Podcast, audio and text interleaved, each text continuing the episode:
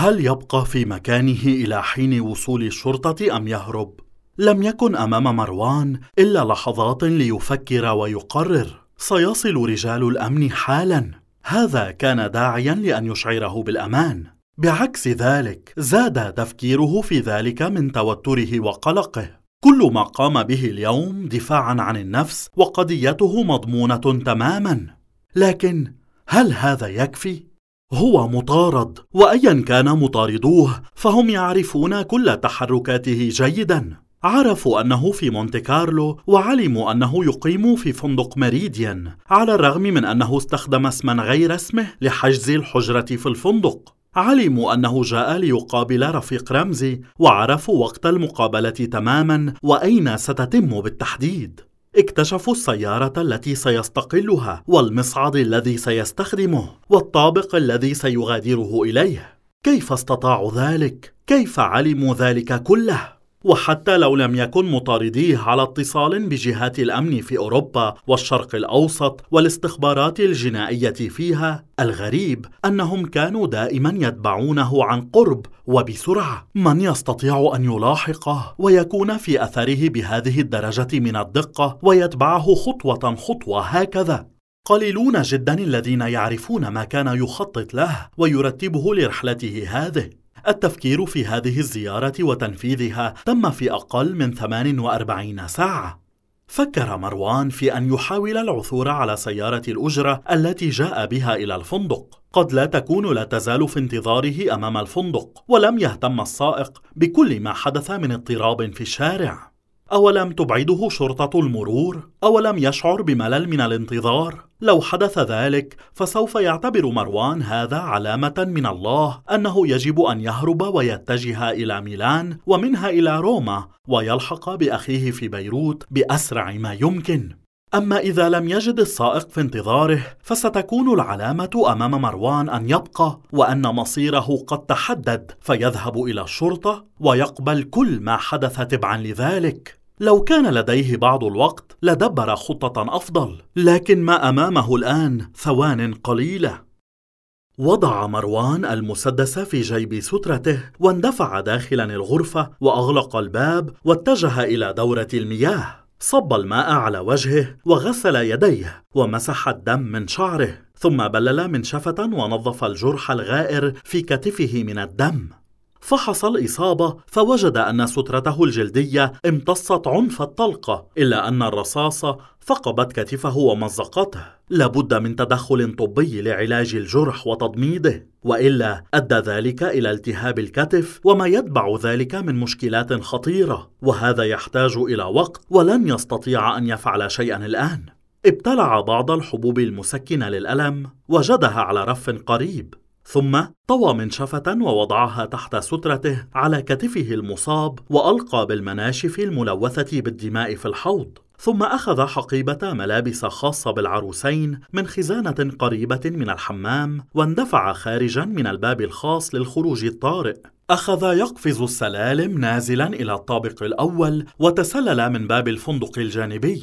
خرج إلى الشارع في الوقت الذي وصلت فيه أول سيارة شرطة. رأى ضابطان يقفزان منها ويدخلان ردهة الفندق. وجد سيارة الأجرة التي أحضرته منذ قليل تنتظره على بعد أمتار من الفندق. انطلق نحوها بسرعة وفتح الباب الخلفي ودخل. ما إن استقر على المقعد حتى قال بالفرنسية للسائق. إلى المطار من فضلك. إلا أن الرجل لم يتحرك. أعاد مروان طلبه باللغة الإنجليزية لكنه لم يتلقى ردا. ظن أن السائق نائم فمال نحوه وهز كتفه. وهنا رأى الدم. قتل السائق بطلق ناري في الجهة اليسرى من صدره. قفز مروان من السيارة والتف من حولها مشهرا مسدسة. تلفت ودار بنظره يفحص الشارع والساحة والمدخل الأمامي للفندق. فلم يجد أحدا لكنه سمع مزيدا من صفارات سيارات الشرطة تقترب. ما معنى هذا؟ ما هي العلامة التي أمامه الآن؟ لديه سيارة لكنها بلا سائق. ورد في خاطره ما أفزعه. بصماته الآن على كل شيء في السيارة على الباب والمقعد والسائق. إذا هرب الآن فسيتهمونه بقتل الرجل ويصدرون الأوامر بتعقبه وإلقاء القبض عليه وسوف تكون في ذلك نهايته النهاية لشركته وأعماله وسمعته وكل شيء.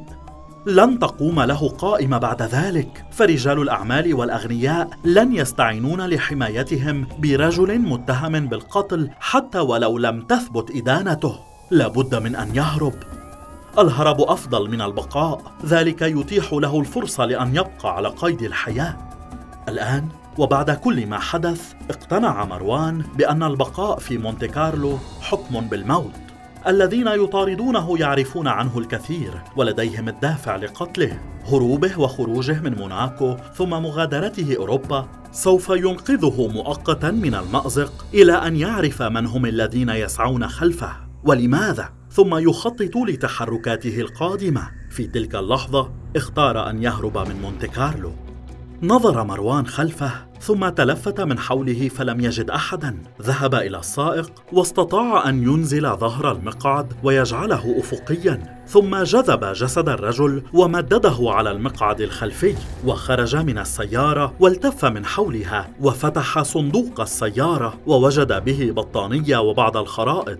غطى جسد السائق بالبطانية ووضع الخرائط في جيب المقعد. ثم فتح الدرج الأمامي فوجد به كتيب دليل استخدام السيارة والرخصة وبطاقة التأمين ودفترا للإيصالات وعلبة مناديل ورقية وعبوات صلصة. المناديل الورقية هي كل ما كان يحتاج إليه. تلفت مروان من حوله مرة أخرى ثم أخذ يمسح بقدر الإمكان أجزاء السيارة الداخلية باستخدام المناديل. جلس على مقعد القيادة بعد أن أعاد ظهره للأمام. أغلق النافذة ثم أدار المحرك وهو يعدل وضع مرآة المؤخرة. أحس بالألم يحرق كتفه لكن لم يعر ذلك أي اهتمام.